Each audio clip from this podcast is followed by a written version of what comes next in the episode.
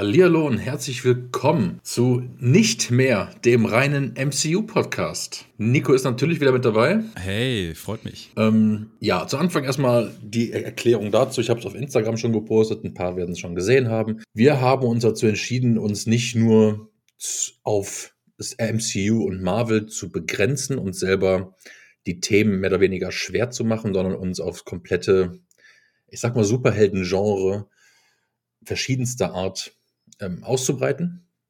Dazu gehört dann natürlich auch DC-Serien, weiterhin natürlich Marvel, was äh, überall im Endeffekt ist. Und auch für dich dann Animes. Ich hoffe, ich habe es in dem richtigen Tonfall ausgesprochen, weil äh, ich habe da keine also, Berührungspunkte mit. Also ähm, grundsätzlich ist es ja nicht nur Anime, es ist dann auch für uns noch The Boys, wenn es jetzt im Sommer kommt und genau. so Sachen. Das hatten wir ja, schon.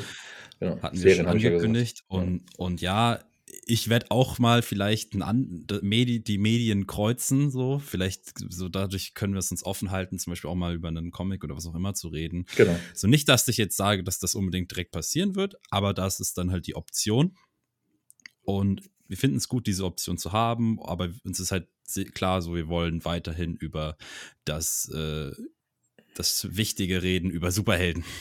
Genau, und für mich ist jetzt nicht unbedingt die Definition eines Superhelden, ähm, weiß ich nicht, hier Tränen der Sonne, Bruce Willis, der im, äh, keine Ahnung, was da macht und rumhampelt, sondern wirklich mit, ne, mit Powers und mit Kräften oder sowas wie Batman, ähm, ja, sowas. Also nicht die Definition, der hat einen Hund aus dem, aus dem Fluss gezogen hält, sondern nicht jetzt jeden Kram nehmen, was lobenswert ohne, ohne Ende ist. Aber ähm, das ist, wir wollen über Filme, Serien, Comics und den ganzen Spaß reden. Es ist ja moderne Helden. Also wir werden jetzt nicht unbedingt die Odyssee auspacken und die zwölf äh, Arbeiten des Herkules. ja. Aber so wie man das im genau. modernen Sinn auch versteht. Das wäre dann auch das gewesen. Das ist nämlich jetzt nicht mehr MCU, sondern der moderne Helden-Podcast. Und ja, ich würde sagen, wir fangen mit einer News an und ich denke, dann wissen wir alle, was passiert. Welcher Film gestern, beziehungsweise bei, wenn die Folge erschienen ist, vorgestern ähm, ins Kino kam. Und ich bin sehr gespannt. So, die einzige News mehr oder weniger, die ich unbedingt einstreuen will, weil ich weiß, dass wir den Film gleich besprechen und das nicht nur kurz gehen wird, ähm, ist, geht über Marvel und unsere beliebte Scarlet Witch. Und zwar wurde gestern gedroppt, dass Elizabeth Olsen einen neuen Vertrag unterschrieben hat mit Marvel. Und dann auch gleichzeitig einer der nicht festgelegten oder nicht betitelten Slots an einem Film für 2024 jetzt öffentlich gemacht wurde, dass das der Scarlet Witch Solo-Film sein wird. Was das wiederum alles ähm, beinhalten wird und ne, ist dann wieder reine Spekulationssache nur als ne, Tipp, wo, woran ich direkt gedacht habe, ist natürlich, dass ne, Charles Xavier kommt jetzt in Doctor Strange 2. Dann kommen die ganzen im All-Filme wie ähm, Thor und Guardians. Dann kommt Ant-Man, womit diese Multiverse und Quantumverse und Whateververse ähm, mehr oder weniger, glaub, glaube ich, dann erstmal abgeschlossen wird. Und da man aber dann bei Doctor Strange 2 den potenziellen X-Men gesehen hat, sollte man doch erahnen, worum es in dem Scarlet Witch Solo-Film gehen wird. Ähm, ich glaube, das wird die absolute Einleitung und der erste X-Men-Film des MCU sein. Und ähm, ich freue mich drauf. Also es, ähm, ich finde es geil. Ich mag Lizzie Olsen. Ich ähm, finde es super, dass sie ihren Solo-Film kriegt, weil den hat sie sich absolut verdient. Und es wird auch nicht so eine, also gut, man nimmt den Spoiler hinweg, dass es mit Sicherheit nicht nochmal wie Black Widow ähm, von vor fünf Jahren, weil sie so ein Rückblendenfilm wird. Das heißt, sie wird Doctor Strange 2 überleben. Denke nicht, dass man da nochmal so einen Film raushaut. Und ich habe da extrem viel Spaß drauf. Oder Freude drauf. So. Also ich bin ja gerade auch mitten in der äh, Serie. Mhm, mh. Und kann sagen, ja doch. Sie, ich bin noch nicht durch. sie hat, sich, ja, sie hat sich unheimlich gemacht, finde ich. Sie hat das perfekt ja. wiedergespiegelt, dieses graue Mäuschen. Ähm, was mehr oder weniger benutzt wird für äh, böse Zwecke, was sie dann mitkriegt und ja, sich da, dagegen sträubt. Genau, sie emanzipiert sich dahingehend und tut sich halt natürlich danach schwer, anderen zu vertrauen. So, und das hat sie halt dann in Captain America und Vision speziell gefunden. Und gut, die Serie werden wir besprechen, wenn du sie durch hast. Und das war einfach nur so ein kleiner, kleiner Snack zur Begrüßung. Jetzt kommen wir natürlich zu dem Thema. Ja, zu dem Thema. Ich würde nicht sagen zu dem Film 2022. Dazu ist es vielleicht noch was zu früh. Ähm, aber auf jeden Fall für mich bis äh, Ende März das Thema. Und das ist The Batman von Matt Reeves. In der Hauptrolle Robert Pattinson. Und dann kannst du mal deine Synopsis rausballern. Ja, bevor wir äh, tief reingehen in den Spoiler-Talk, vielleicht eine kurze Zusammenfassung und dass sich jeder nochmal vorbereiten kann, dass wir nochmal kurze, die kurze Erinnerung. In The Batman sehen wir die Geschichte von Batman, gespielt von Robert Pattinson. Und wir haben einen Pat Batman, der ist schon länger im Geschäft, der ist jetzt, beginnt sein zweites Jahr, also er ist schon ein Jahr in Gotham, macht dort die Straßen, ich will unsicher sagen, aber er macht sie ja eigentlich sicher. Für die, für, er macht sie unsicher für all das Gesocks, was, sich, was in Gotham lauert. Und er benutzt so die Angst, dass, um die Verbrechensraten zu minimieren. Was allerdings doch, doch nicht ganz so gut zu schein funktionieren scheint, denn das Verbrechen ist immer noch äh, geht immer noch um sich, es grassiert durch ganz Gotham bis in die obersten Etagen. Und da kommt dann der Bösewicht dieses Films ins Spiel, der Riddler. Man kennt ihn aus anderen Batman-Inkarnationen als einen lustigen Typ in einem grünen Anzug mit Fragezeichen drauf. Das ist er hier ganz und gar nicht. Wir haben jemanden, der ähm, mit, mit äh, seinen Rätseln sich sehr nah Batman widmet und die ganzen, die ganzen korrupten Leute aus Gotham vernichten möchte. Und das ist dann die Aufgabe für unseren Batman herauszufinden, wer ist der Riddler, was hat er vor und wie können wir ihn aufhalten. Und ja, dann entspinnt sich ein drei Stunden, fast, ist nicht ganz drei Stunden, aber fast drei Stunden langer Superheldenfilm, der ja weniger wie ein Dark Knight was zu betrachten ist und mehr wie ein Krimi-Noir-Film. So werden auf jeden Fall, dass, dass man die richtige Erwartungshaltung hat. Man muss nicht, man hat hier nicht die krasseste Action, die geballert wird. Man hat hier oft einen sehr ruhigen Film, der sehr auf seine Stimmung und seinen Ton achtet. Und ich kann sagen, von meiner, von meiner Seite aus hat er mir sehr gut gefallen vieles, was wir letzte Woche besprochen hatten mit den, mit den Befürchtungen und Erwartungen, ich muss sagen, so von den Sachen, die ich, die ich so, die mich abgehalten haben, nachdem ich zum Beispiel einen Trailer gesehen habe, hat so gut wie alles sich nicht bewahrheitet und ich bin sehr, sehr, sehr positiv am Donnerstag aus diesem Film gegangen. Wie sieht es da bei dir aus, Olli? Ja, ähm, also Batman ist, ich glaube, wenn du alles zusammennimmst, alle Superhelden-Universen, ich glaube, mein zweit, mein erst- oder zweitliebster Held. Deswegen bin ich immer froh, wenn neues Material kommt. Ähm, dass wir natürlich jetzt in kurzer Zeit, dieses Jahr, als auch rückblickend auf die letzten hey, zehn Jahre, ähm, drei mit einer Serie sogar, mit zwei Serien sogar äh, fünf verschiedene Batman hatten, das sitzt nicht so richtig gut mit, mit mir. Also das ähm, gefällt mir an sich nicht, auch wenn ich jeden einzelnen der Schauspieler gut fand in der Rolle. Und mir muss keiner kommen mit Robert Pattinson und Twilight. Leute, ehrlich, jeder, der das denkt, erstmal, erstmal werdet erwachsen und zweitens hat irgendein nach Twilight Film von Robert Pattinson gesehen, dann weiß man, dass der Mann einiges drauf hat. Und das zeigt er tatsächlich auch im Batman. Ähm, auch die Befürchtungen, dass ich den, also ich fand ihn nicht schauspielerisch nicht passend für Batman. Ich hatte Angst, dass er nicht massig, weißt du, nicht massig genug wirkt, weil Robert Pattinson jetzt nicht die Maschine, die größte Maschine ist, ähm, die rumrennt. Der war halt kein Ben Affleck, der wirklich aufgepumpt war bis zum geht nicht mehr. Kannst, also ich würde da, das sind so Themen, da würde ich auch noch reingehen, aber kannst du noch mal als Fazit kurz, bevor wir wirklich tief, äh, ich, wie gesagt, ich wollte ja erst noch. Äh ja, ich gebe meine Bewertung am Ende, weil das ist, ich finde es. Okay. Ich, ich, das sind halt die Erklärungen, die ich brauche, um die Bewertungen abzugeben. Also ich will mich halt erklären, warum es für mich kein 10 von 10 Film ist, aber natürlich auch keine Gurke.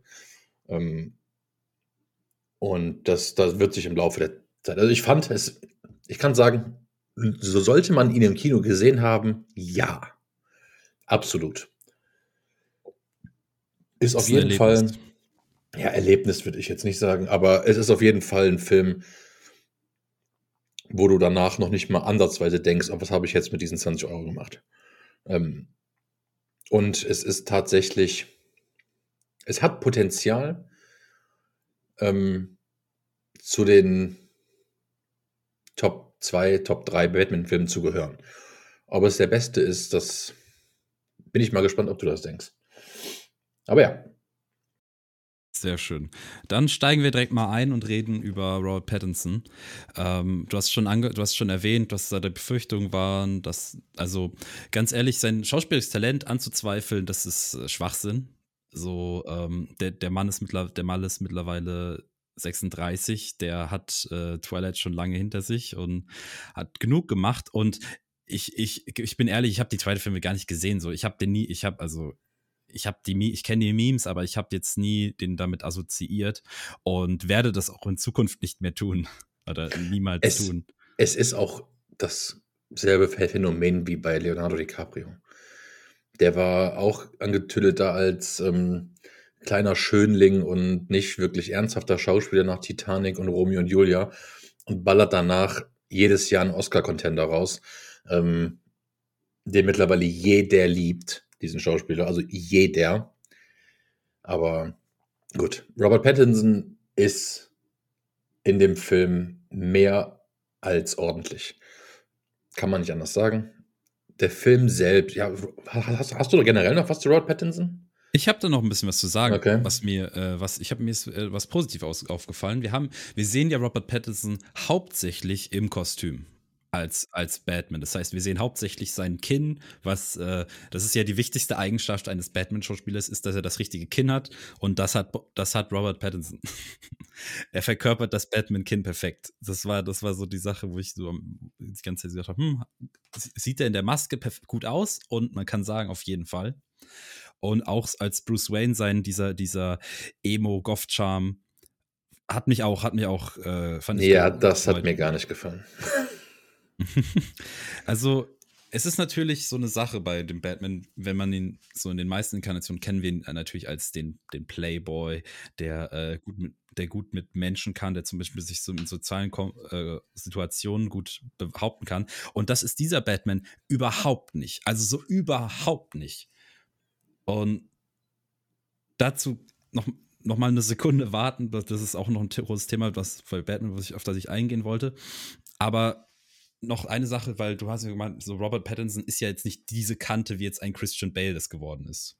Oder Ben Affleck, ja. Oder Ben Affleck. Und das fand ich gar nicht schlecht. Also deswegen, sie haben ihn auf, auf einer Seite haben sie halt ihn auch zu 90 Prozent als Batman inszeniert, wo er halt die Rüstung hat und da halt in der Rüstung wirkt er halt auf jeden Fall mächtig, auch wenn er natürlich im Kontext des Filmes immer als, als Sterblicher dargestellt wird. Das ist nicht, das ist nicht die Art von Batman, der halt mit Superman kämpft. Das ist halt ein, ich sag mal, ein geerdeterer Batman. Und man sieht ihn auch ein paar Szenen auch äh, oben ohne. Man muss ja, man muss ja den Superhelden immer mindestens mal einmal oben ohne sehen. Wir sehen seine Narben, wir sehen sein, seinen Körper.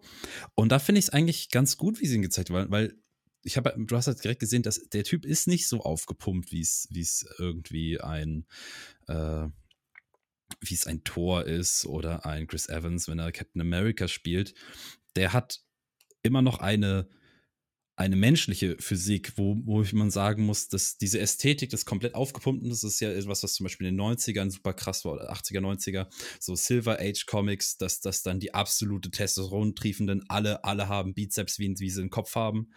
Und wenn man jetzt auf so einen realistischen Charme geht, wie sie es halt auch gemacht haben, mit dem, auch mit den, mit den Gadgets, zu denen wir auch noch später kommen, ähm, dann ist es, dann macht es halt auch für einen Charakter mehr Sinn, so auszusehen, wie Robert Pattinson und wie unser Bruce Wayne halt auch aussieht in diesem Film, weil es ist ja, der, der, der ist scheißegal, dass er, dass er viel heben kann. Der Typ geht halt nur darauf, dass er kämpfen kann und das auf, auf Effektivität. Und das ist kein, das, so, das ist keiner, der muss für Ästhetik Muskeln, Muskeln trainieren.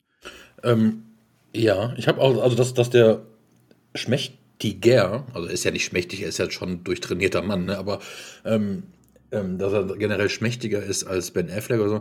Das ist auch nicht der Kritikpunkt generell, den ich, den ich habe daran. Das habe ich, die Befürchtung hatte ich, aber die ist verflogen, weil ich es auch passend fand in dem Kontext vom Film. Was ich nicht passend fand oder nicht passend finde für den Charakter generell Batmans, ist dieses Emo rumgelaufe. So, das persönlich passt mir nicht, aber das wurde im Film sinnig erklärt. So, das ist nicht so, dass das, ähm, dass es einfach nur, das ist jetzt der Emo, der rennt da jetzt durch die Gegend und ist die ganze Zeit nur schlecht drauf und Kopf nach unten und keine Ahnung. Es ist schon sinnig erklärt, dass Batman dieser antisoziale Mensch geworden ist, weil er halt nur noch nachts unterwegs ist und dadurch überhaupt nicht mehr weiß, was tagsüber Etikette ist, sag ich mal. Und, und das, das heißt, es ist schon realistisch, der Film bringt es realistisch rüber, dass, es, dass er so ist, geworden ist in diesem Jahr, den er quasi nur auf der Straße verbracht hat. Und ich persönlich mag lieber die Christian Bale mit zwei Playboy-Häschen zur Party kommen Nummer. Ähm, da ist persönlich eher, das verbinde ich eher mit Batman, aber das ist kein, das ist ein kleiner Kritikpunkt, aber keiner, der den, die Bewertung des Films ja, für mich verändert. Das kann ich so auch verstehen.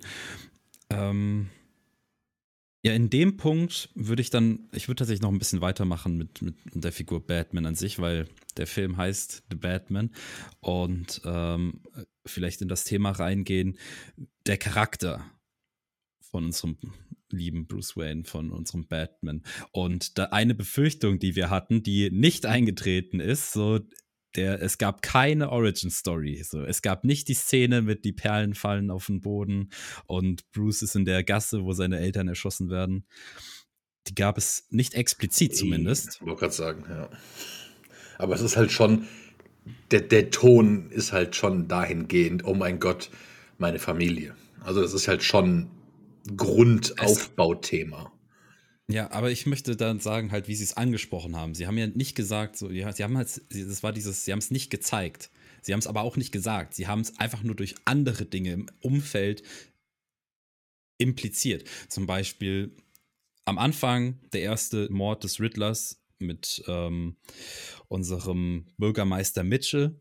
Der hat ja seine Familie. Und sein Sohn hat, äh, war der, der die Leiche gefunden hat. Und dadurch haben wir halt die Szenen bekommen, immer wenn der, der Sohn, wo, war, ist natürlich der Sohn des Bürgermeisters, das heißt, er wurde zu allen Events, die im späteren Film halt kommen, mitgeschleppt. Und so hat äh, Batman oder auch wenn er mal als Bruce Wayne irgendwo hingeht, immer diesen Sohn irgendwie im Blickkontakt. Und wir sehen halt, wir sehen halt, wie er ihn anschaut, wir sehen die Empathie, wir sehen halt, ähm, wie sehr er mitfühlen kann mit diesem Kind, der seinen Vater verloren hat durch ein, durch ein Mord durch so Grausamkeit. Und das ist ja auch ein großes Thema beim, grundsätzlich bei Batman. So, er, er geht auf die Straßen, weil er ja erstmal verhindern möchte, dass anderen das passiert, was ihm passiert ist. Zumindest ist das normalerweise immer so ein großer Teil seiner Motivation. Am Anfang dieses Filmes ist das, sieht man das auf jeden Fall nicht. Und das ist das, man merkt halt, dass dieser Junge Teil des Entwicklungsprozesses von ihm ist. Das ist korrekt. Also, es, ja, das, natürlich wird es nicht gezeigt jedes Mal. Ähm, das finde ich, das fand ich positiv, klar. Aber das ist natürlich schon, du hast, ich kann es immer nur vergleichen, weil ich halt dem, die bessere, die bessere, ähm, den besseren Weg finde, eine Origin Story ähm, trotzdem ähnlich zu machen, aber darauf hinzuarbeiten. Deswegen hat mich das bei Spider-Man so geflasht.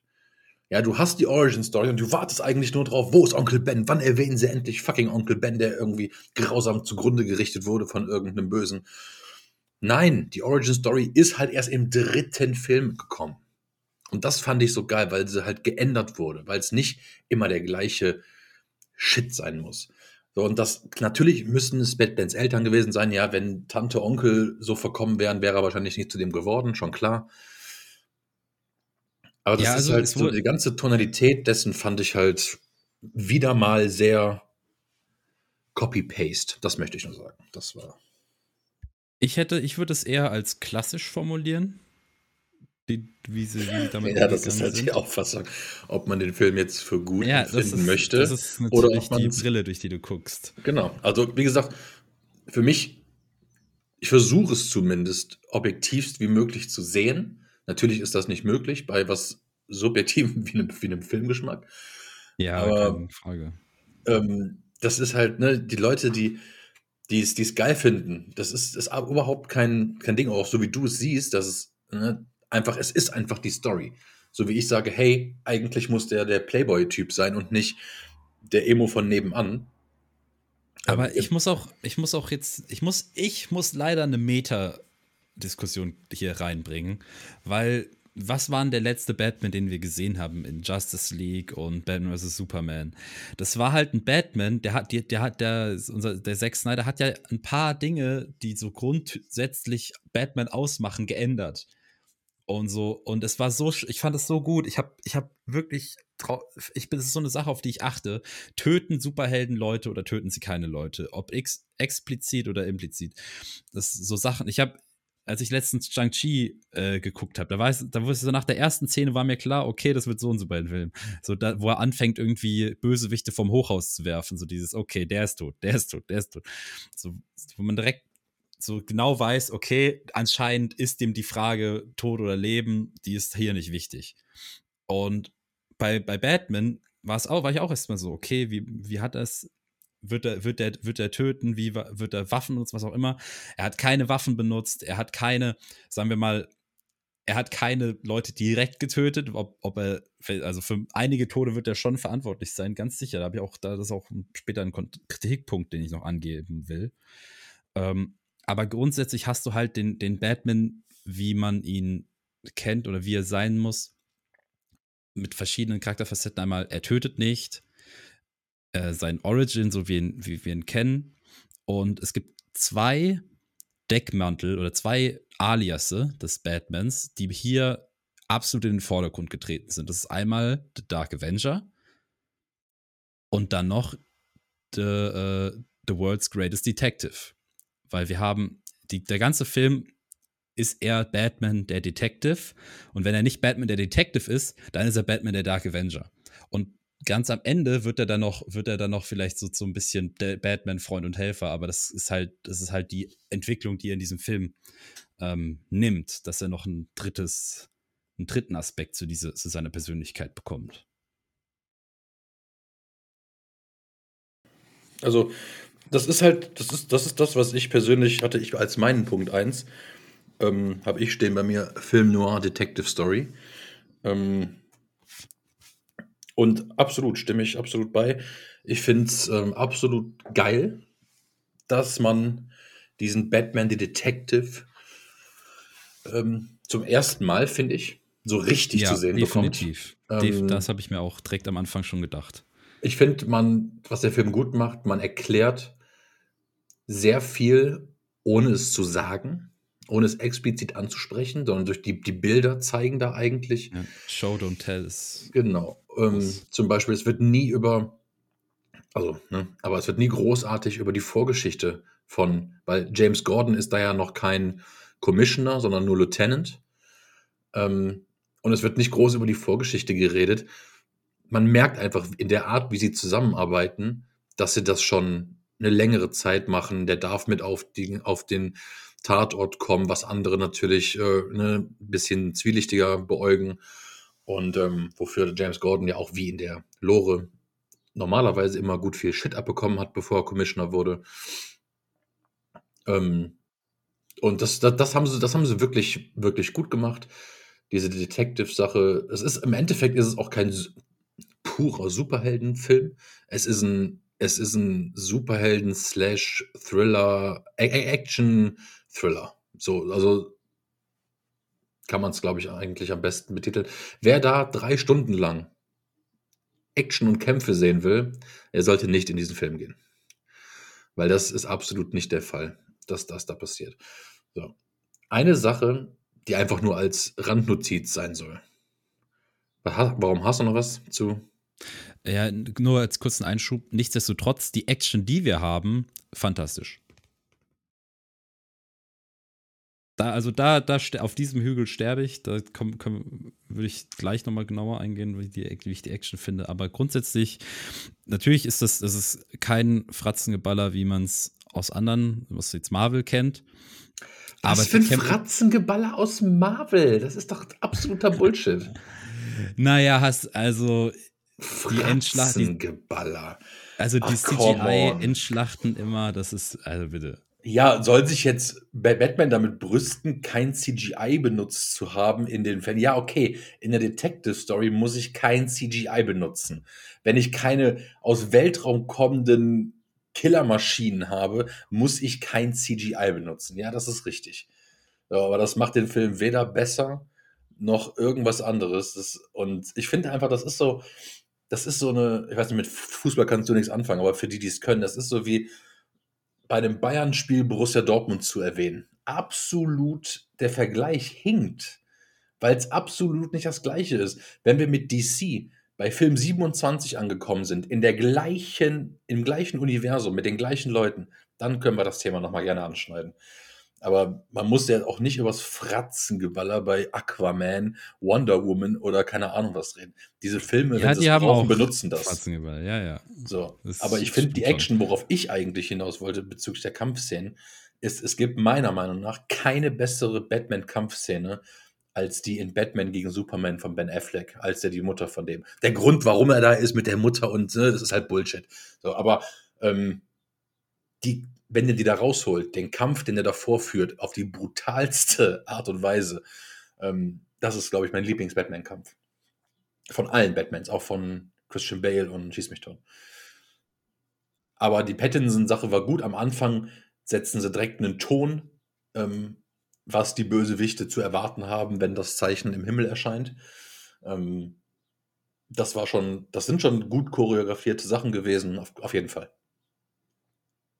Ich, also ich für mich grundsätzlich, auch wenn so diese CGI-Diskussion, wenn ich, also ich bin selber, ich finde es meistens selber cool, wenn es gut gemacht ist. Aber es war trotzdem, finde ich, ein, äh, es ist immer wieder schön, einfach so schöne handgemachte Kampfszenen zu sehen, wo dann alles, gerade in einem Film, wo du halt so geerdet bist, wie in diesem Film, so in diesem Film hätten sie es auch nicht anders machen können. Das wäre dann ja, das wäre dann halt einfach nicht, hätte nicht den Ton transportiert, den sie transportieren wollen. Ja, ist richtig. Also, die hätten es nicht, ja, also anders machen können, hätte es nicht, aber es wundert mich nicht, dass sie es so gemacht haben, weil, wie gesagt, du hättest es nicht anders machen können. Also, ich habe da, das, das kriegt von mir keinen Pluspunkt, weil es konnte nicht anders dargestellt werden, meiner Meinung nach. Weil, also, wie gesagt, es kriegt es gibt schon einen Pluspunkt, weil es halt gut gemacht ist. Es hätten, also die Kampfszenen hätten auch schlechter sein können, gerade gerade in den Kampfszenen, wo du, äh, wo du den tatsächlich auch äh, Robert Pattinson drin hast, den Schauspieler, nicht das Stunt-Double oder so. Das sah schon alles echt gut aus. Ich glaube, das ist die, das ist die Erwartungshaltung. Ich, ich erwarte potenziell sowas. Ich erwarte sowas von einem Matt Reeves und einem Studio wie DC, dass sie bei so in Anführungszeichen sind es jetzt Kleinigkeiten, aber es ist natürlich wichtig, wenn es schief läuft, ähm, dass sowas einfach stimmig und vernünftig abgedreht wird. Und äh, also das ist das Mindeste, was ich von einem Film erwarte, der, weiß was ich, 150 Millionen Dollar gekostet hat. Tut mir leid. Also das Studio dahinter und die Fehltritte, die sie hatten in den letzten sechs Jahren, ähm, hätten sie das jetzt auch noch so in, die, in, in den Sand gesetzt, dann hätten sie den Laden noch dicht machen können, weil dann hätte ich nichts mehr davon geguckt. Also das ist das Mindeste, finde ich. Da habe ich, aber ich eine Erwartungserhaltung, okay, äh, Erwartungserhaltung, ja. die absolut. Weil ich, ich habe ja doch gesagt, dass meine Erwartungshaltung war nicht so hoch, als ich reingegangen bin. Nee, ob der Film generell geil ist oder nicht, das natürlich. Aber diese Mint, also die Kleinigkeiten, dass die stimmen müssen, sonst wäre ich aus dem Kino gelaufen. Ne? Also, so, aber genau. Ähm, so, was ich halt nur hatte, irgendwann, so nach drei Viertel des Films, dachte ich mir, und das ist ein kleiner Spaß, nur für alle, die sich getriggert fühlen dachte ich, dass der in Deutschland spielt, der Film, weil der Film zu 90 Prozent regnet im Film. Es regnet. Es regnet einfach durchgehend. Es, es, es, fängt, es, fängt, ja, es fängt irgendwann an zu regnen und es hört auch nicht mehr auf. Es hört nie wieder auf zu regnen. Gotham ist auch nicht mehr lange, weil dann der Fluss steigt. Es ist unfassbar. Dieser Regen deprimiert einen zu zweieinhalb Stunden im Film. Was, was natürlich die Stimmung auch wiedergibt, was Gotham halt darstellen soll. Und das größte Lob, was ich, glaube ich, dem Film geben kann, ähm, ist, und ich denke mal, das hast du auch als Punkt, deswegen greife ich es einfach mal vorweg. Sie haben es zum ersten Mal, meiner Meinung nach, geschafft, in einem Batman-Film Gotham zu einem eigenen Charakter zu machen. Ich finde, die Stadt sieht gleichzeitig lebhaft und düsterer aus als jemals zuvor. Sie haben es wirklich mal geschafft, dass es wirklich auch wie ein Gotham wirkt. Kein Gotham sah bisher so geil, schrägstrich, verranzt aus wie das in dem Batman-Film. Äh, definitiv, ja, das ist äh, eine Sache. Ich dazu eine Sache, die ich auch von anderen gehört habe zu bezüglich Gotham, wie wir es davor gesehen haben. Es gab äh, das letzte Mal, dass, dass ich Gotham so herausgestellt habe bei einem Film, für mich war äh, tatsächlich der, jo äh, der Joker mit Joaquin Phoenix, weil in dem Film haben wir natürlich nicht so einen krassen Fokus auf die Stadt an sich. Aber ich fand allein, wie sie es da dargestellt haben, mit überall, überall ist Müll, alles ist scheiße, überall Smog und so. Das hat mir damals schon sehr gut gefallen. Und wie sie das hier machen, ist einfach nur noch grandios. Dieses, äh, also gerade wenn sie dann die von oben zeigen, die Skylines und, und, und ich bin so am Gucken und so, okay, das sieht jetzt, das sieht nicht aus wie New York. Oder das sieht äh, halt, es sieht tatsächlich eigen aus und gerade die großen Shots, wenn sie dann so die Stadt zeigen, wie sie aufgebaut ist. Ja, ähm, auf jeden Fall. Ich fand, ich fand, wie gesagt, das ist halt das finde ich einen der geilsten Punkte, wie sie dieses Mal Gotham hingekriegt haben. Ähm, und der ganze Ton, auch von der Stadt und dem Detective sein und allem, ist für viele Leute, dass sie das zum ersten Mal sehen. Ich persönlich kenne das woanders her und vielleicht du auch. Der Film erinnert stark an die ähm, Arkham Asylum Spieleserie, was absolut ein Kompliment ist. Ähm, und da sieht man nämlich auch den Detective Batman und auch die lebende Open World, durch die man im Spiel gehen kann. Und das machen sie hier tatsächlich auch. Nur so als kleiner Ein Einschieb Einschieber, dass es nicht ums Spiel gehen soll, ist klar. Aber ähm, ich hatte, ich, ich hatte tatsächlich auch, ich hatte tatsächlich spezifischer Vibes mit der Telltale Batman-Serie.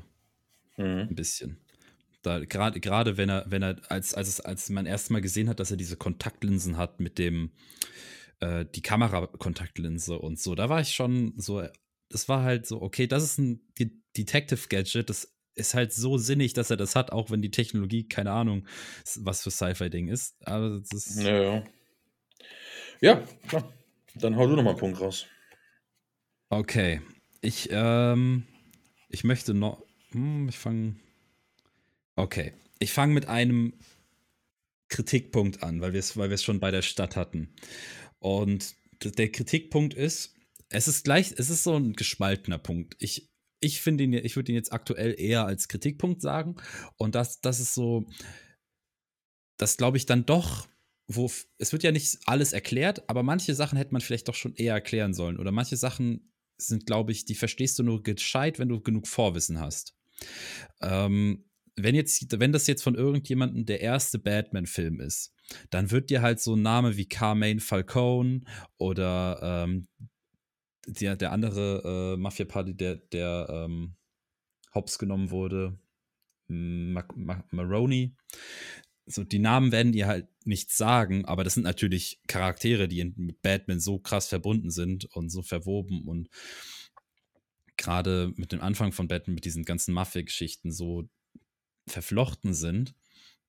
Und auch dann, und dann auch der äh, Partner von, äh, von Gordon, Pete Savage und davor der Commissioner. Das sind alles ist oft so Charaktere, die reingebracht wurden, wo du, wenn du zumindest schon mehr über Batman weißt, wo du eine gewisse Verbindung hast, aber wo du dich halt auch fragen kannst, wenn du es nicht unbedingt weißt, so, hä, was soll das? Wer ist das?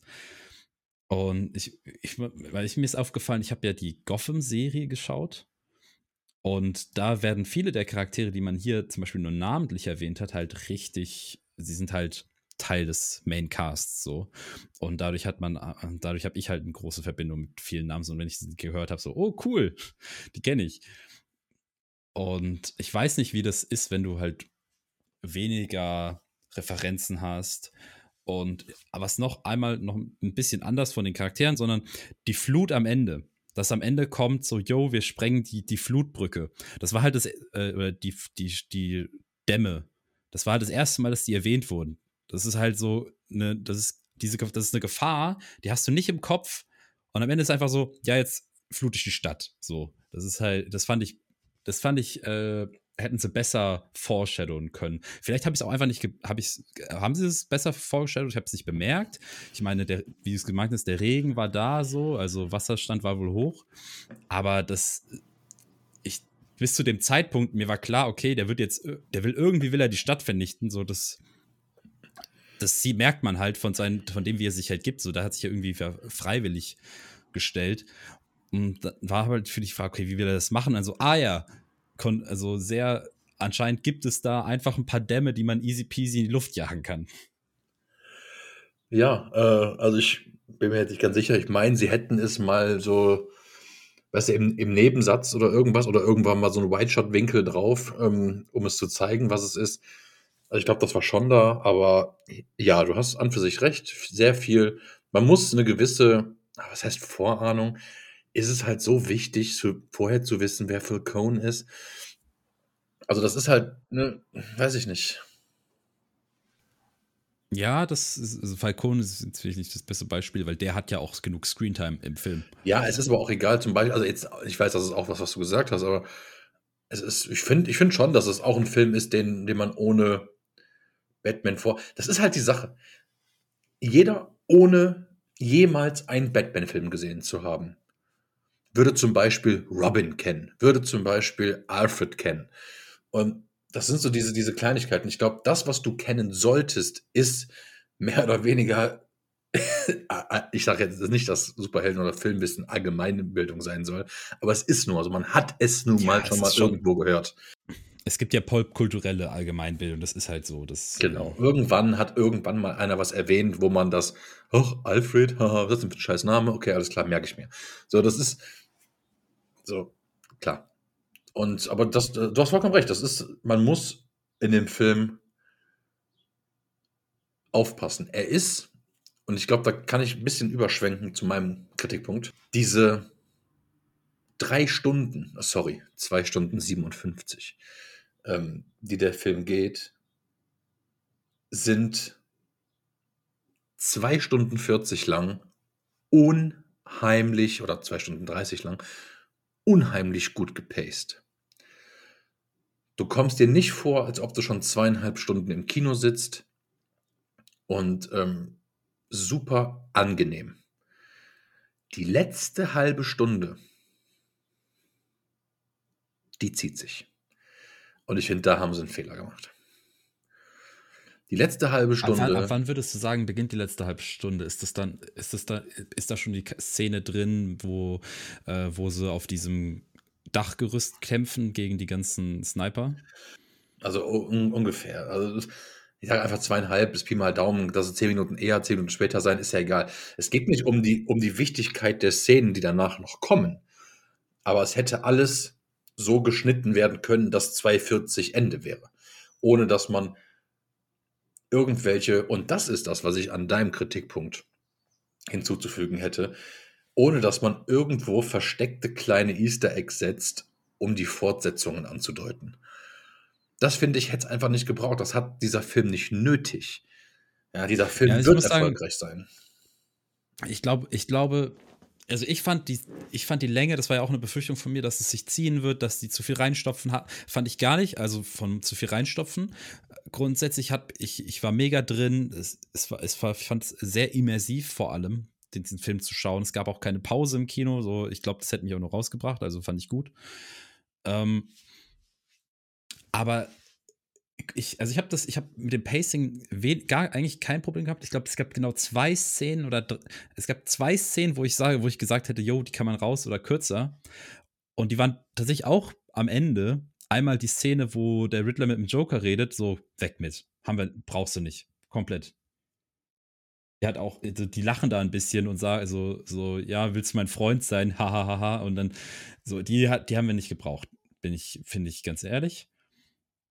Und die Abschu Abschiedsszene mit Catwoman, da bin ich da, da bin ich ges- gespalten, weil ich fand, ich fand die Beziehung Batman Catwoman in diesem Film, ich habe die, also was Szene im, im Kino habe ich die nie besser gesehen. Auch, äh, ich habe auch selten so eine sympathische Catwoman gesehen. Grund, prinzipiell so. Ähm, Ähm, ich war persönlich froh, dass sie nicht. Ich dachte, sie, sie stiehlt die, die äh, Show. Ähm, also dem Robert Pattinson. Und das hat sie nicht. Ich finde, sie haben eine perfekte Symbiose geschaffen, dass sie da zusammen ähm, die Szenen haben. Und ähm, das haben sie gut gemacht. Ja. Da haben sie auch, das, ja, ich, das fand ich auch lustig, man, äh, kurzer Einschub.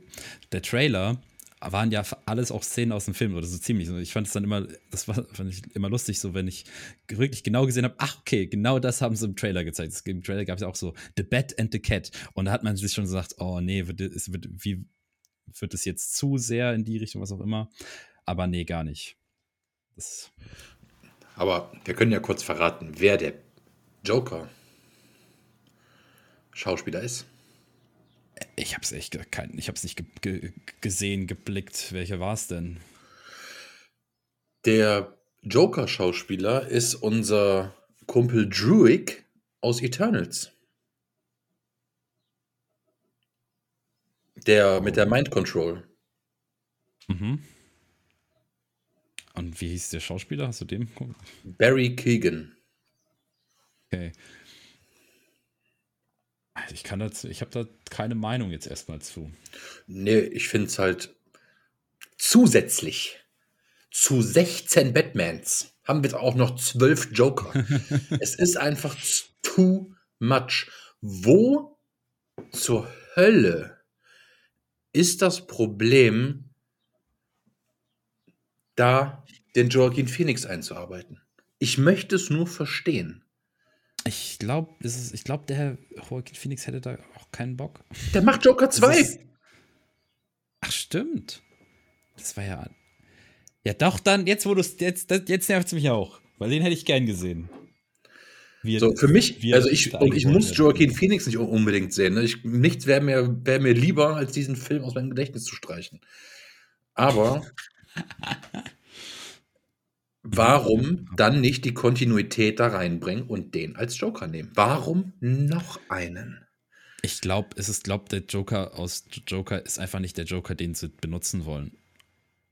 Also, ich glaube, ich glaube, der Joe, ich glaube, die wollen einen Joker haben, wo sie nicht, wo wir nicht die Backstory wissen, weil der Joker aus Joker, wenn wir den jetzt drin hätten, dann hätten wir halt einen kompletten Film, der uns erklärt, wo er herkommt, was er ist, dass er psychisch krank ist. So, ich glaube, ich glaube, dass, dass die, dass, dass sie lieber wieder einen Joker haben wollten, der halt dir fünf, der dir fünf Backstories sagt, wo keine stimmt. So, das wäre jetzt meine Vermutung, was zumindest mit dem, diesem spezifischen Fall so ist. Ich meine, theoretisch, ich, von mir aus hätten sie auch noch mal irgendwie Jared Leto oder so probieren können.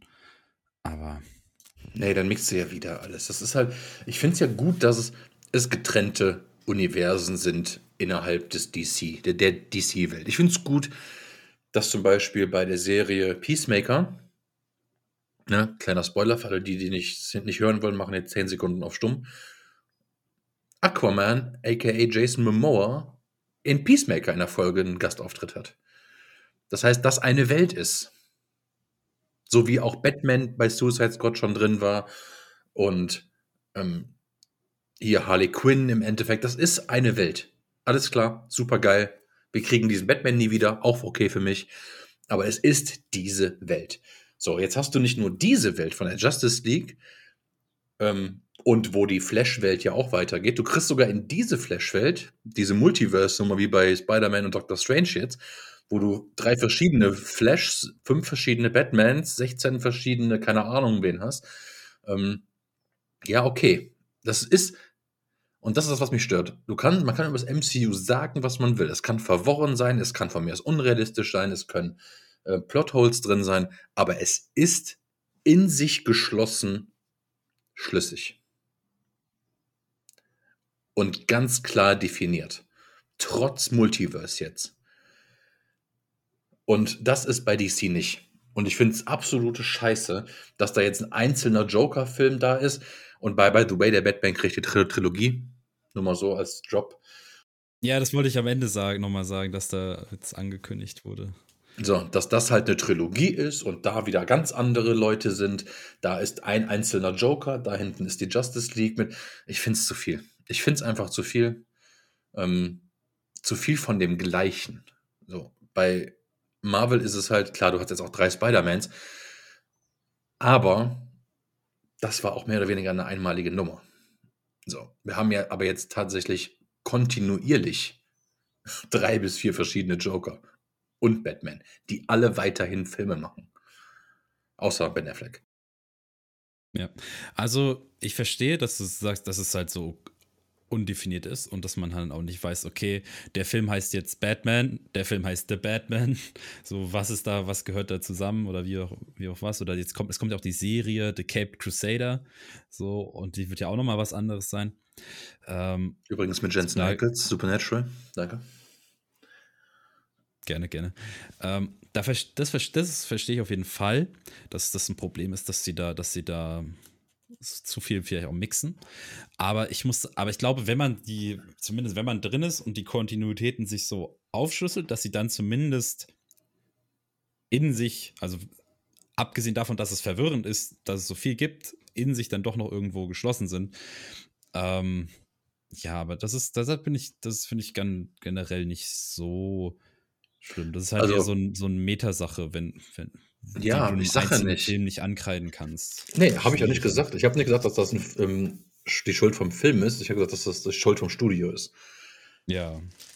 Also das kann den Film, ja, die, die zehn Sekunden, die Joker drin ist, macht den Film jetzt nicht schlecht, nur weil es nicht Joaquin Phoenix ist. Das ist unterm Strich scheißegal. Mir geht das Gesamtkonstrukt, weswegen die DDC meiner Meinung nach seit zehn Jahren Fehler macht, ähm, einfach nicht schlüssig. Ich finde den Gedankengang einfach nicht schlüssig. So. Und also man sagen, kann nicht sagen, sie wissen, was sie tun, weil sie wissen nicht, was sie tun. Hat man ja gesehen an äh, Justice League, an äh, Batman, an Wonder Woman 2 und keine Ahnung, was noch kommt. Flash wird auch scheiße. Ich muss aber sagen, ja. von den, also von den aktuellen Sachen war das meiste, was ich so gesehen habe, fand ich gut. Also, Wonder Woman 2 fandst du gut? Den habe ich nicht gesehen. Ich habe ja. äh, Aquaman fand ich gut, Shazam fand ich gut. Aquaman und Shazam ähm, habe ich auch nicht erwähnt. Ja, aber ist ja auch, äh, also ich meine, von dem aktuellen, von dem aktuellen Standpunkt, ähm, das meiste, was ich so richtig scheiße fand, ist halt, war alles davor. Justice League fand ich äh, persönlich auch nicht scheiße. Also ich habe ich hab den auch damals im Kino gesehen und fand, war relativ, also ich war gut unterhalten. Es war jetzt für mich dann, ich habe das auch weniger zerstückelt, wie es vielleicht heute machen würde. Aber ich merke, also ich, ich merke da zumindest, dass da, dass da eine, dass die Kurve hochgeht. So, dass sie auch ein bisschen was gelernt haben. Ähm, aber ich würde gerne doch nochmal zurück zu Batman kommen, weil ich habe noch ein paar Sachen, die ich gerne ansprechen würde, die ab außerhalb von dem, von unserem DC-Multiverse sind. Mhm. Also, ähm, wir haben das vorhin äh, angesprochen, so, ja, man kennt Alfred, man weiß, wer Robin ist und da wollte ich kurz so was sagen, so die Beziehung mit Alfred, ähm, die wird ja, also die hat Erwähnung im Film, aber sehr, sehr, sehr mäßig. So, Alfred ist, ist von Anfang an da als jemand, der so Batman in so eine gewisse Richtung ziehen möchte, in dass er, jo, mach doch mal was als Bruce Wayne so hier, da kommen die Leute von der Firma, red mal mit denen, geh, geh dahin, mach das.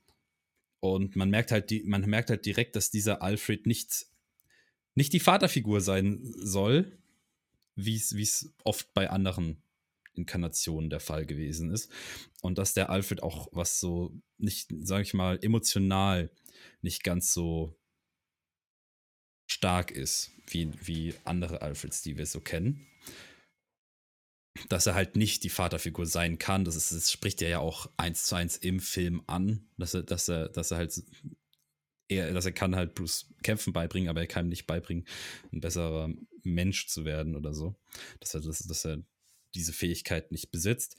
Und in dem Dreh wurde auch die Beziehung zwischen Bruce und Alfred auch nur sehr minimalistisch eingeführt und, und aufgebaut. So, ich, ich würde sagen, als Alfred diese Briefbombe aufmacht, wenn du, wenn du wirklich nicht weißt, was Alfred und Bruce für eine Geschichte haben, also wenn du da nicht, nicht drin bist im Batman-Universum, nicht die Signifikanz von eines Alfreds im Kopf hast. Ich glaube, dann würde dieser Szene sehr, sehr, sehr, sehr viel Spannung abhanden kommen, weil du halt so die ganze, so, weil alles, was du im Film gesehen hast zu Alfred und Bruce, ist halt wie Alfred irgendwelche Parolen raushaut und Bruce keinen Bock auf ihn hat. Da, aber trotzdem Andy Serkis als Alfred, den, den nehme ich auch noch mal. Und dann, wenn wir auf, wenn wir beim Schauspielerthema sind, da habe ich ein klein, also es ist ein, ein Punkt, der mir aufgefallen ist, während ich, während ich diesen Film geguckt habe, den ich lustig fand. Nämlich, äh, wir haben ja als äh, Carmine Falcone John Turturro. Und John Turturro hat ja auch bei Leg dich nicht mit Sohan den Bösewicht gespielt. F Phantom. Und ich, ich bin, ich habe diesen Film, ich habe diesen Film bestimmt über 20 Mal geschaut. Das war so ein, ein Film, der absolut meine Jugend, meine Kindheit definiert hat. Und ich, ich konnte es halt nicht wegsehen. Für mich war dieser Typ halt eins zu eins Phantom. Und es hat halt auch nicht geholfen, dass er, dass er, dass der halt auch so eine zumindest ansatzweise ähnliche Attitüde hat, so wie nonchalant und, und überlegen er sich fühlt. Und das, ich war dann, ich war dann, ich fand jede Szene, wo der drin war, wo, wo so wo teilweise auch mega unangenehm war, war, war in meinem dummen Gehirn war dann so dieses, Okay, es ist, es ist Phantom. Ja, verstehe ich. Ähm, habe ich persönlich nicht. Ich habe den Sohan nicht so oft gesehen. Ähm, fand ihn aber auch cool. Mega. Ich habe vielleicht ich zwei, drei Mal gesehen.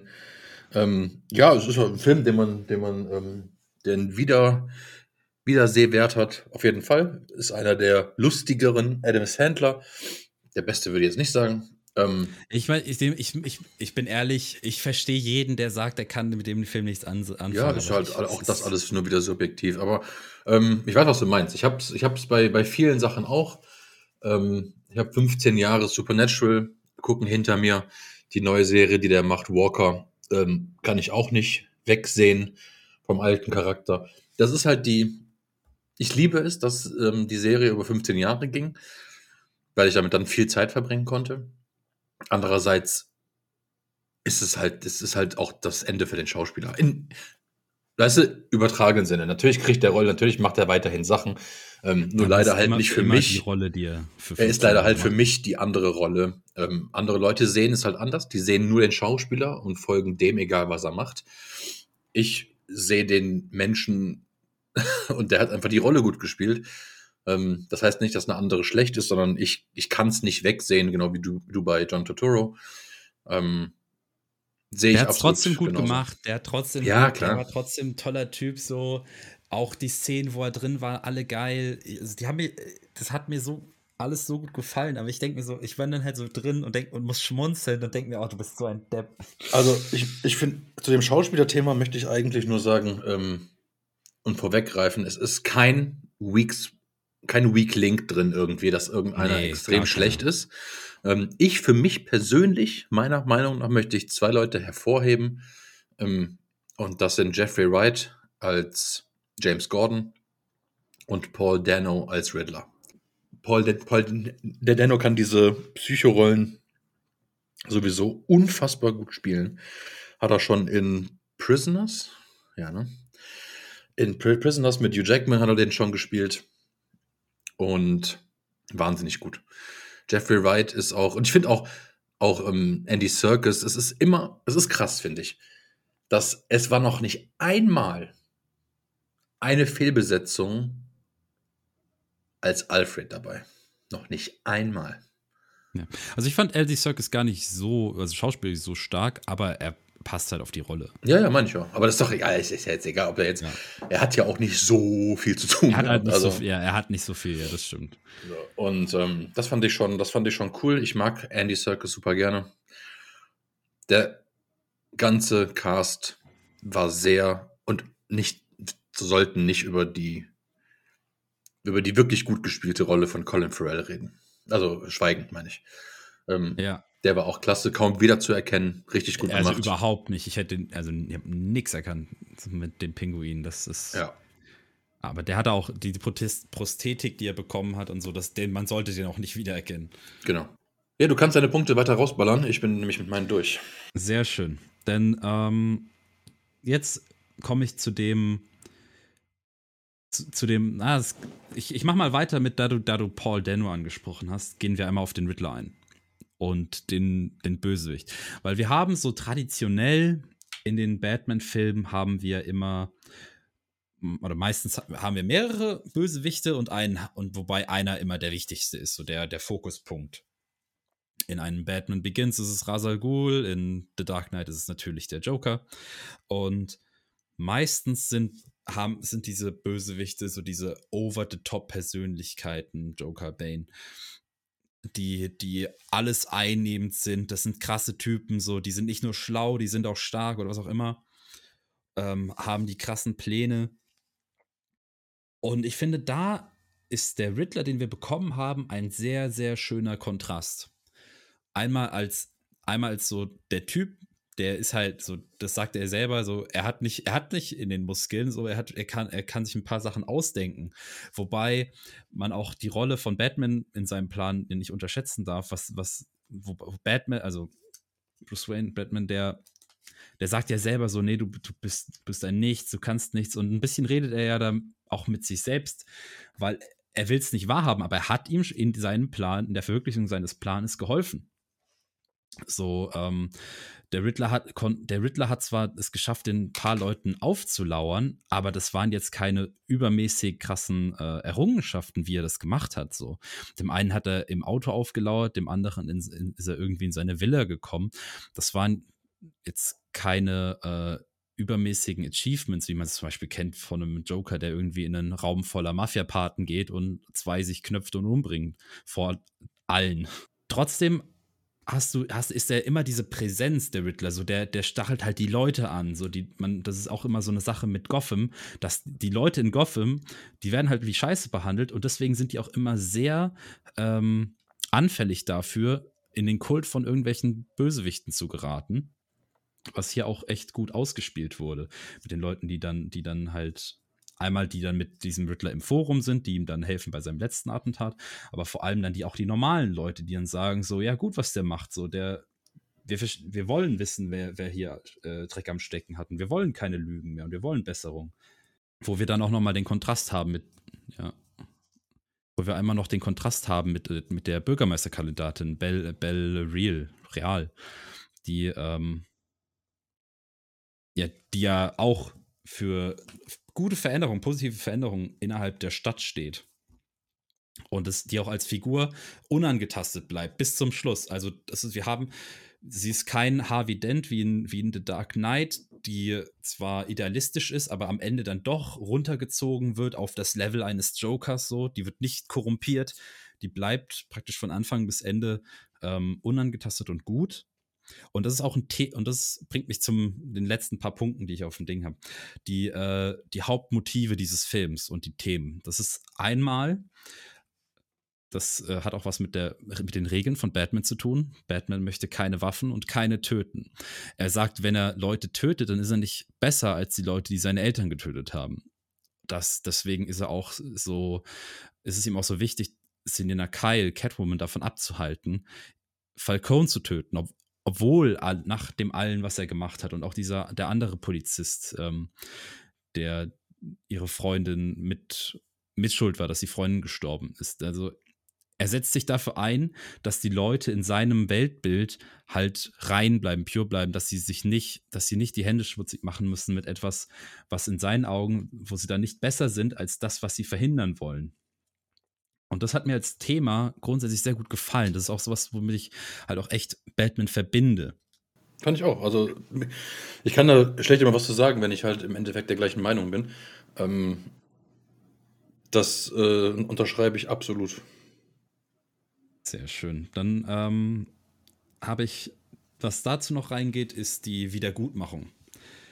Weil wir sehen ja hm, Bruce Wayne, der, der sich kaputt macht für, für die Stadt und der am Anfang auch gar keine, gar kein Interesse an irgendwas anderem hat. Und da wird er, da wird er ja von äh, Selina Kyle von Catwoman auch irgendwo rausgezogen.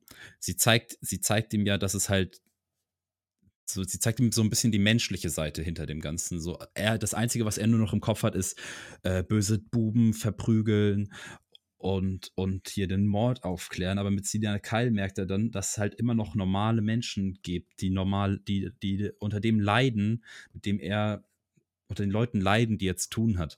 Das heißt, am Anfang sehen wir halt nur Batman, der durch die Straßen geht, böse verkloppt. So die erste Szene, wo er aktiv ist, wo er diese, wo er diese Gang, die sich so, äh, die alle Schminke im Gesicht haben an Halloween, wo die den, äh, diesen asiatischen Business-Typen äh, auflauern und verprügeln wollen.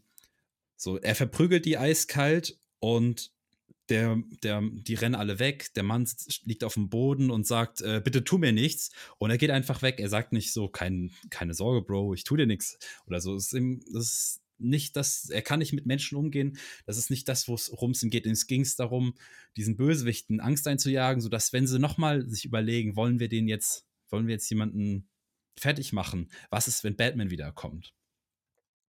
Und das ändert sich im Laufe der Geschichte. So, äh, Bruce Wayne entwickelt sich weiter. Großen Teil durch Catwoman, dass das ihm zeigt, ähm, es gibt normale Probleme, um die musst du dich kümmern. So, auch wenn du nur den Erfolg deiner Mission siehst oder so kalt und rational an die Sache rangehst, sind es halt trotzdem noch Menschen.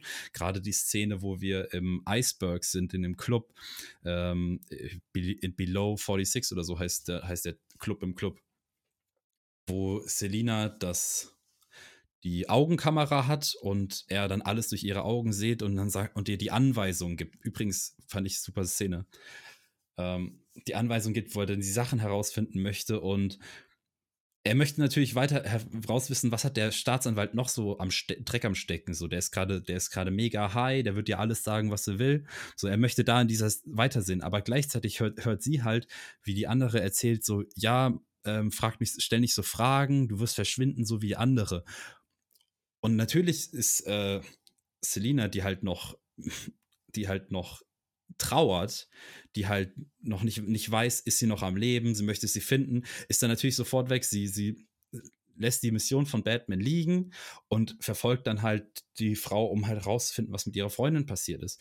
Und dass Batman dann auch sehen muss, okay, irgendwie verstehe ich es. Also, dass er anfängt zu verstehen, warum sie das gemacht hat, auch wenn in, dies, in diesem Moment nervt und sie sich ja auch erstmal wieder abspaltet, weil sie, weil sie sagt so, warum bist du so kalt, warum kannst du es nicht verstehen? Das ist doch offensichtlich, was sie, was sie machen möchte und ihre Motivation kann ja jeder verstehen, aber er ist halt nicht mehr in dem Mindset, dass er es verstehen kann und er lernt dieses Mindset. Und ähm, sorry, dass ich so Monolog, aber das habe ich alles, das war mir sehr auf dem Herzen. Und dann kommen wir auch zur, zum Ende des Filmes. Die, die Szene, nachdem er die ganzen Typen mit den, mit den Snipergewehren verprügelt hat, nachdem er mit äh, von Catwoman gerettet wurde und sie auch wieder zurückgerettet hat und wo er dann praktisch ein heroisches Opfer bringt, wo er zu diesem, zu dieser, zu diesem Neonschild, das runterhängt, springt und das Kabel durchtrennt, damit die Leute halt nicht äh, keinen Stromschlag abbekommen und alle sterben. Er landet im Wasser, er kommt raus, er macht diese Fackel an und da sehen wir die erste Szene im gesamten Film, wo er Leute rettet. Also direkt rettet. Er geht zu diesem, zu diesem Geröll und die Gerüste, die alle runtergefallen sind, hebt das, macht das zur Seite, hebt es hoch und holt halt die Leute da raus. Und er ist der Einzige, der mit, Licht in der Hand. Also wir sehen hier auch in der Szene halt wunderschön visuell dargestellt. Also er sagt ja nichts. So, er, er lässt die einfach, er gestikuliert, er lässt die Leute kommen, hat diese Fackel in der Hand. Und all die Leute folgen ihm. Er geht durch das Wasser, er will sie in Sicherheit bringen. Er ist so das, das Licht, das die alle führt. Und du siehst hinter ihm so die, diese, diese, diesen Tross an Menschen, die sich alle hinter Batman das Symbol stellen. Und er geht raus und rettet rettet sie. Und das war, so habe ich halt am Anfang extrem drauf geachtet, so, rettet er Leute, tötet er Leute, wie ist, wie ist das Mindset von Batman? Und am Ende rettet er dann halt die Leute und wird halt zu einem, zu einem, ja, er wird zu einem weicheren, in Anführungszeichen, Batman, der halt auch seine Prioritäten ändert. Das fand ich sehr gut. Und das macht mir, hat mir dann auch am Ende Bock gemacht auf noch eine Fortsetzung. Das war dann, das war so die Szene, wo ich gesagt habe, okay, so wie er jetzt ist, so würde ich ihn gerne noch mehr sehen. Ja, aber ich finde das Foreshadowing da einfach, dass es schon, weißt du, dass es schon vorgegeben ist, finde ich irgendwie. Das ist jetzt der Aufbau und der, der Rise, ne, die, die Auferstehung des, des Batman, der dann doch ähm, eher der, der Held der People wird am Ende des Tages. So, und in Film 2 wird er wieder gebrochen und äh, hemmungslos auf ihn eingeprügelt und dann wird er dann irgendwie dann doch der, der böse Charakter, um noch mehr Angst und Schrecken zu. Das ist halt, ich finde und das ist das, was mein Hauptkritikpunkt ist. Das ist mein letzter Punkt, was natürlich eine Kritik per se ist, aber ähm, ich finde sehr viel, auch sehr viele Szenen, wie Szenen abgelichtet sind, wie Szenen aufgebaut sind, ist Copy-Paste. Sehr, sehr viele Szenen. Ja, allein schon die erste, die mir aufgefallen ist, ist die Verfolgungsjagd mit dem Pinguin. Ist ein 1 zu 1 Shot von der Verfolgungsjagd mit Christian Bale und Heath Ledger. Die Szene, wie man nur ähm, beim fahrenden Auto an der Seite reingucken kann und einmal ne, Joker oder jetzt bei dem neuen Film den Pinguin sieht, wie Batman mit seinem Auto hinterherfährt. Zugegeben, Pattinsons Auto ist wesentlich cooler. Es ist halt, es ist aber, es ist ja, also, ich weiß nicht, ob es cool ist, es ist halt, es ist halt, also ich meine, ich, das Christian Bale Auto war halt ein fucking Panzer so. Ja, so wurde es ja auch dargestellt als Militärauto, schon klar. Ja, ähm, und Christian Bale ist halt natürlich wieder ge geerdeter so. Nee, Robert Pattinson ist geerdeter. Äh, so, ja, genau, ja. sorry. Ähm, auf jeden Fall, das fand ich ein, ein Copy-Paste. Das fand ich, ähm, ich meine, es ist eine geile Szene, aber es ist halt keine ich, ich habe meine Probleme mit der Szene. Das ist tatsächlich die Szene, wo ich die meisten Probleme mit hatte. Ich fand es zu lang. Ich fand, also ich, ich äh, gerade dadurch, dass es so dunkel war und es überall die ganze Zeit geregnet hat, hast du halt es hat sich viel wiederholt. So, er biegt rechts ab, er bleibt geradeaus, fällt durch was durch, kommt wieder hinterher. Ähm, du hast halt, das ist halt so eine Szene, sowas nervt mich immer bei Superheldenfilmen, wenn du so eine Verfolgungsjagd hast, wo, du, wo ich so richtig merke, so, du machst gerade mehr Schaden, als du Nutzen bringst. So, du hast, so, die haben auf dem Weg irgendwie mindestens ein halbes Dutzend Trucks vernichtet, die, und am Ende sind auch noch irgendwie acht Autos explodiert. So, du hast da, du hast auf dieser Verfolgungsjagd mindestens eine zweistellige Todeszahl so. Nur um den Pinguin zu kriegen und ihn dann wieder gehen zu lassen. Und du hast, du hast nicht mal eine gute Info von dem bekommen. Sowas, sowas finde ich immer scheiße. Ja, genau. Ähm, wie gesagt, das war auch bei mir so. Ähm, die zweite Szene dahingehend war jedes Mal, jedes Mal muss es die Szene geben zur Erklärung, dass seine Rüstung kugelsicher ist. Das heißt, Batman steht einfach nur dumm. Erklärt? Ja, nee, aber es ist die Erklärung. Das heißt, er steht halt dumm rum, während ihm einer dreimal aus einem Meter ähm, fünf Kugeln in die Brust jagt. Ähm, und er einfach sich nur, ah, schüttelt, ah, es tut so weh, oh mein Gott. Und dann, und dann den Typen natürlich zu, zu Brei klumpt. Also, sorry. Also, sorry. So der, der Film ist, spielt ein Jahr nachdem er schon auf den Straßen unterwegs ist und ein Typ, der ein Meter weg ist, weiß nicht, dass er ihm in seine Scheißfresse schießen muss? Oh, come on. Also, nee, das fand ich. Ja, das nee. ist so ein Superhelden-Ding, da kann ich drüber hinwegsehen, glaube ich. Das habe ich nicht so. Also, das Ding ist. Und das ist wieder die Wahrnehmung, ob man den gut finden will, den Film. Na, aber ich, in einem geerdeten Setting, so In einem geerdeten, gerade in einem geerdeten in Setting weiß ich als Böser, der ein Typ seit einem Jahr ähm, den Leuten den Garaus macht, dass er nur im Gesicht verwundet werden kann. Also sorry, das weiß ich. Wenn ich, wenn der hat doch nicht die ersten Kugeln da abbekommen gerade. Nee, aber halt ich, ich meine, ich, ich sag da eher so, die, die Überwindungsschwelle, jemanden ins Gesicht zu schießen, ist halt was anderes. Also bei den Mafia-Typen, okay, da sehe ich es noch, aber bei den ersten Schüssen, die er abbekommt, das war ja nicht, äh, das waren ja nicht die krassen Mafia-Gangster. Das, äh, als ob, oder, oder generell versuch mal jemanden, der, der dich verprügeln will, ins Gesicht zu schießen. Also es ist halt auch immer so diese, diese ich sag mal, Kräfte von, von Batman, so, der lässt sich natürlich dann auch nicht ins Gesicht schießen. ja, er hat, ja, sich, aber auch weiß, fünfmal die, er hat sich aber auch fünfmal in die Brust schießen lassen. Also, das ist halt, er hat den ja nicht gesehen. Er hat den nicht gesehen und auf einmal kommt der und ballert ihm aus einem Meter halt ab. So, das sind halt die, das hat mich halt gestört. Ist ja, ist ja komplett egal. Wenn, wenn Leute gibt, ja, die darüber okay, hin, ja, hinwegsehen können, ähm, ist das mega gut und äh, alles cool. Ich persönlich kann der auch drüber wechseln. Das macht es jetzt für mich nicht unbedingt deutlich schlechter oder besser. Aber das hat mich genervt. Also das fand ich, fand ich nervig. Und ja, das ist einfach. Und das gibt halt viele Szenen. Jetzt kann man natürlich darüber diskutieren. Hey, gehört so eine Szene einfach zu Batman? So, das ist wieder eine andere Sache. Die Verfolgungsjagd muss drin sein, um das Batmobil zu sehen. Schon klar. Also, aber ja. ja. Also ich muss sagen, zumindest sowas wie äh, angeschossen werden und so diese Unverwundbarkeit, ich glaube, das gehört auch generell zu Superheldenfilmen. Also das hast du ja, in, also das hast du auch, wirst du auch in jedem Super, das ist auch so dieses Superman-Klischee, also dass, dass ihm jemand ins Auge schießt und ähm, ja, dass du halt generell Superhelden hast, bei denen du halt zeigst, irgend, du musst halt irgendwann etablieren, Gab's das was halt bei Man of Steel? Was, bei Man of Steel gab es glaube ich nicht. Aber da hat er, da hat er auf jeden Fall auch halt äh, Maschinengewehrfeuer getankt und Raketen und sowas. Ich glaube, bei Man of Steel gab es keine Szene, wie ihm ins Auge geschossen wurde. Die, die gab es nicht. Aber das ist halt diese Klassik-Szene aus, ich glaube, Superman 2, die man halt so mit. By the way, einer halt der unterschätztesten Superheldenfilme aller Zeiten, meiner Meinung nach. Habe hab ich aber, war es richtig, dass, also Ben of Steel, aber ne, ich, ich, weiß gar nicht, ich, ich glaube, es war Superman 2, wo man das erste Mal halt gesehen hat, wie so ein. Das kann sein, mit dem ähm, Brandon, Brandon irgendwas, wie der heißt. Ja, ja.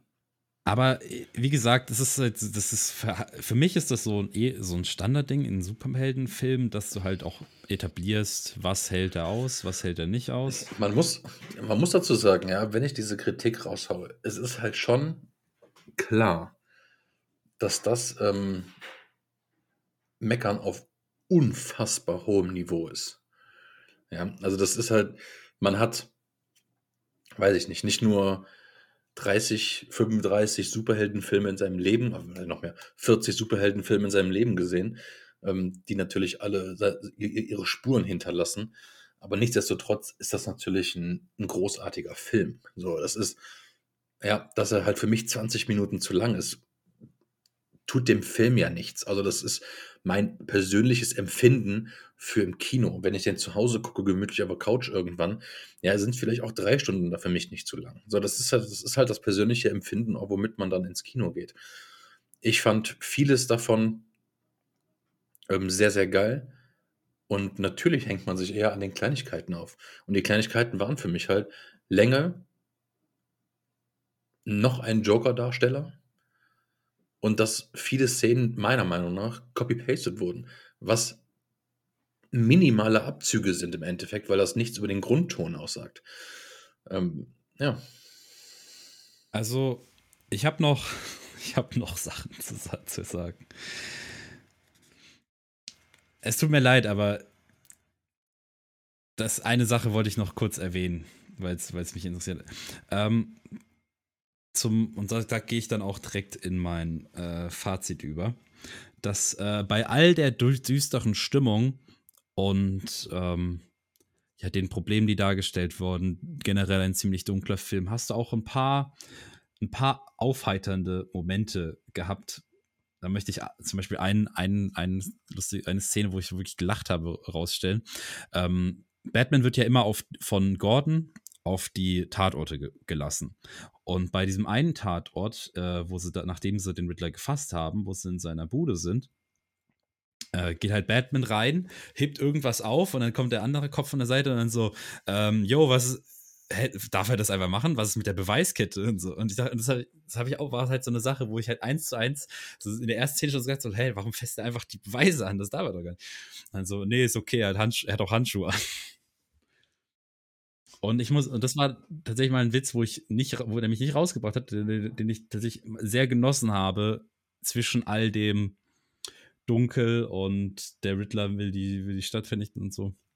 Okay.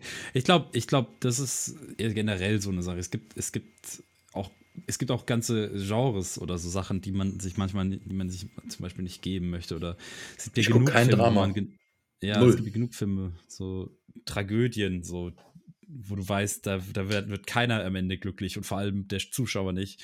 So, das, da muss man halt einmal das Mindset für haben und auch Bock drauf haben. Und das, ich persönlich, ich, ich kann es respektieren an den einzelnen Leuten. Ich werde nie verstehen, nie, wie man freiwillig einen Film guckt, wo man heult. Weil mir heulen keinen Spaß macht. Das released nichts oder so. Also für mich, für mich. Ähm, ja, ich, ich, bin da, ich bin da anders gestrickt. Ich, ich schau, ich sag, ich mache gerne mal einen Film an, nur wo ich genau weiß, okay, jetzt kann ich richtig schön heulen. Nee, das gibt's, gibt's für mich nicht. Das ist genauso wie, ich gehe jetzt mal richtig schön kotzen. Das ist genauso ein Kackgefühl. Also es ist halt. ah, ich so. Ich, ich bin eher so der Typ, der sagt, so ab und zu mal ein bisschen die Tränen rauslassen. Das, das äh, kann, kann ihnen helfen. Aber ich würde sagen, wir kommen mal, wir kommen mal zum abschließenden Fazit. Wir haben jetzt schon sehr lange drüber geredet und ähm, ich glaube, man hat auch mit jetzt langsam so, man hat rausgehört, wie wir diesen, wie wir jeweils diesen Film. Ich würde, ich, also ich mach, würde gerne die Bewertung machen und dann noch abschließend, ähm, weiß ich nicht, vier, fünf Minütchen generell über die, was wir schon wissen über die zukünftigen Projekte aus diesem Film allein schon nur, was da kommen wird. Ähm, ich mache meine zuerst, weil dann hören wir mit deiner positiveren auf jeden Fall auf. Ich finde es ist ein unfassbar gut gelungener erster Batman-Film, der eine Trilogie mit sich bringt. Ich finde Robert Pattinson klasse, ich finde den kompletten Cast, äh, Cast klasse, muss ich keinen einzelnen rausheben unbedingt. Ähm, es ist unfassbar düster, aber in der Hinsicht sehr stimmig rübergebracht durch den Regen, durch die äh, das, der generelle Ton stimmt einfach zu dem, was das Bild sagt. Meine Kritikpunkte waren einfach nur meckern und verwöhnt sein von meiner Meinung nach bisher unfassbar guten, weiß ich nicht, was es mittlerweile ist, insgesamt 13 Jahren Superheldenfilme gucken, sprich für mich, oder eigentlich 2002 Spider-Man, aber danach halt lange nichts und dann erst wieder ab 2008. Sehr, sehr gute Filme, die in diesem übergreifenden Genre Superhelden gekommen sind. Und es ist absolut subjektiv, wie man diese einzelnen Mini-Kritikpunkte äh, sieht. Manche stören sich gar nicht dran, was vollkommen fein ist. Ich denke, es ist ein Film, den man im Kino und generell gesehen haben sollte. Und trotz der Kritikpunkte ähm, ist Robert Pattinson für mich der beste Batman. Also wie er ihn spielt, dass der ein Emo sein muss, da, da stehe ich immer noch nicht hinter. Aber Robert Pattinson spielt, finde ich, wie ich mir einen Batman, der nicht unbedingt so kantig sein muss, obwohl ich das Einzige ist, was ich bisher kannte. Aber dass es nicht so ist, hat mich komplett überzeugt. Es kann, es ist nicht der beste Batman-Film, glaube ich. Das ist immer noch der Dark Knight.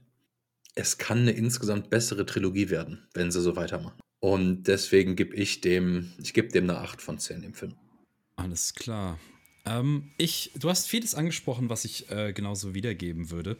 Ich glaube, im Großen und Ganzen ist bei mir einfach nur die Bewertung anders. Also mich hat dieser, dieser Film als Batman-Film hat mich, ich glaube, würde ich sagen, sogar mehr überzeugt als ein Film wie The Dark Knight. Ich finde Dark Knight und insgesamt den besseren Film.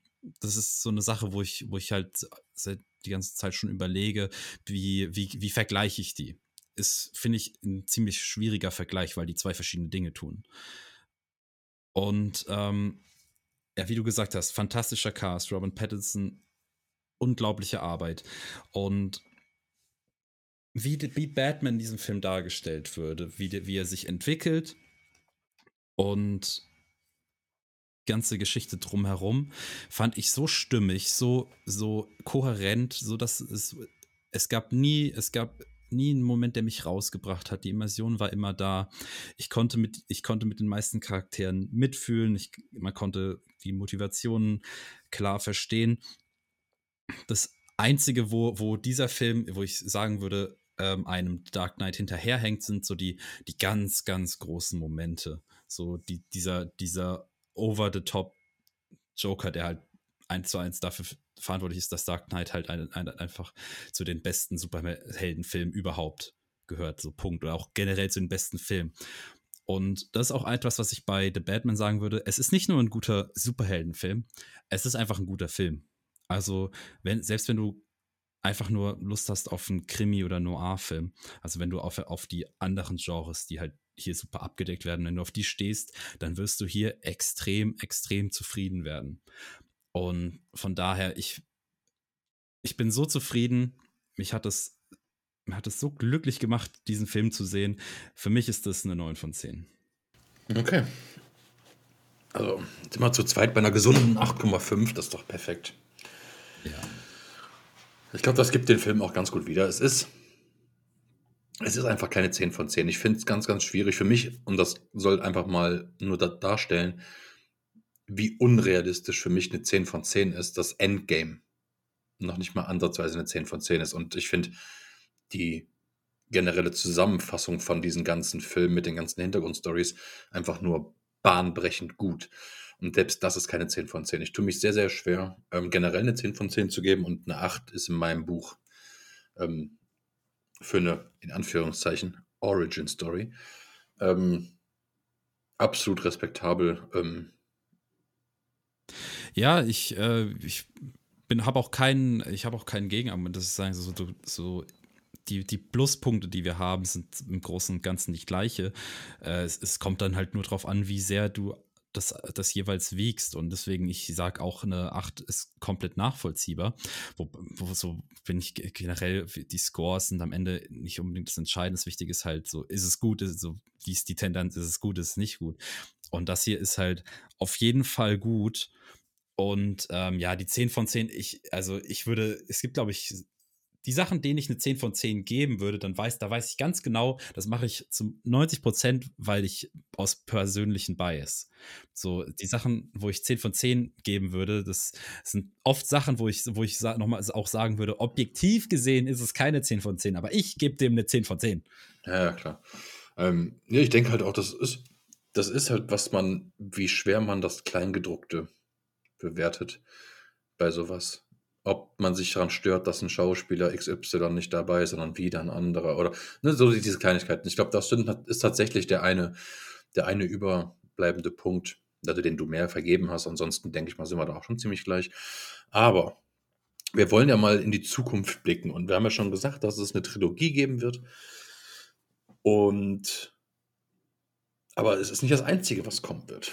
Und zwar wird es ein, eine Penguin-HBO-Serie geben, die R-rated, also ab 18 sein soll. Kann ich mir sehr gut vorstellen, habe ich sehr viel Bock drauf.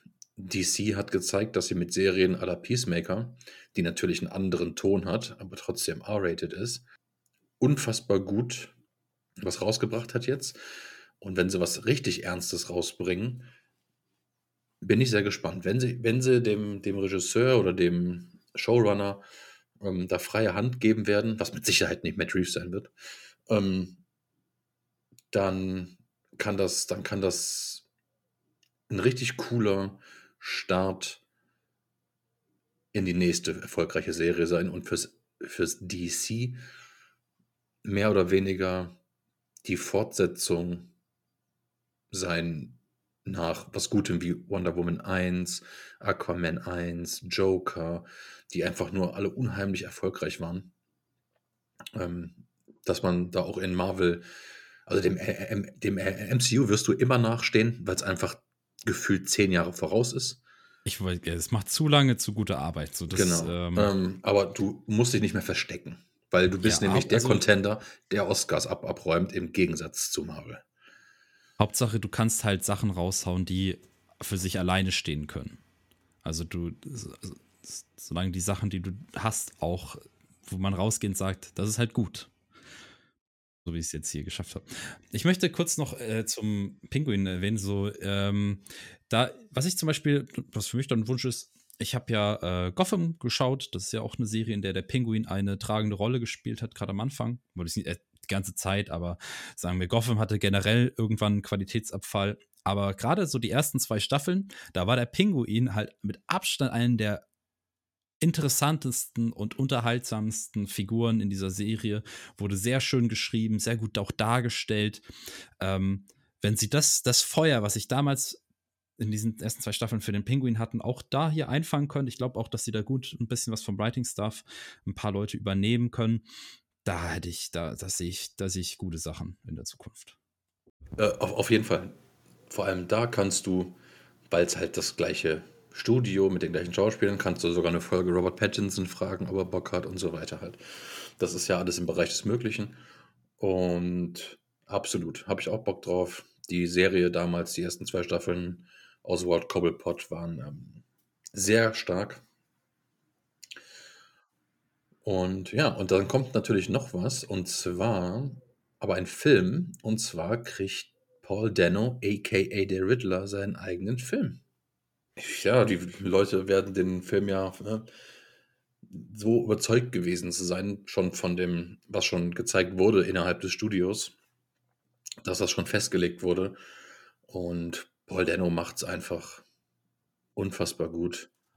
Gibt es da eine Aussage, ob das vor oder nach The Batman spielt? Wahrscheinlich danach, dann, wenn sie, das haben sie eh schon angeteasert. Ich denke, sie benutzen Joker den Riddler-Film, um den Joker nochmal zu zeigen. Um dann eventuell bei Batman 2 den Riddler und den Joker zu zeigen. Weil ich, ich glaube, der. Äh, sorry. Äh, ja, ich glaube, der Riddler wird äh, eine gute Studie sein, wo sie, ich glaube, die werden sich da sehr auf so aktuelle Themen beziehen mit äh, solchen, mit solchen faschistischen Gruppen, die irgendwelche so Sachen wie Akt Themen, die politisch, politisch passiert sind, so ähm, Sturm aufs Kapitol 2021. Ich, ich glaube, da in diese Richtung, also man hat das ja schon in Batman gesehen, wie sie das gesagt haben, wie sie diese Gruppen gezeigt haben, wo dann jeder gesagt hat, oh, ihr könnt euch hier die Feldmasken zeigen und wie sie sich zusammengeschlossen abgeschlossen haben, wie das so diese kleine Insurgency-Gruppe war, die, diese Extremisten. Und ich glaube, das ist, das werden die sich nicht nehmen lassen. Das ist halt, das ist halt so ein Thema, das ist so interessant für jeden Schauspieler und sowas darstellen zu dürfen. Und dass ich, das ist, es ist jetzt abwertend, weil es ist ein abwertender Begriff, aber so ein bisschen dieses Oscar-Bait-Ding, so, das ist halt ein Thema, damit werden, da reißen sie die Türen ein. Ja, ich denke auch.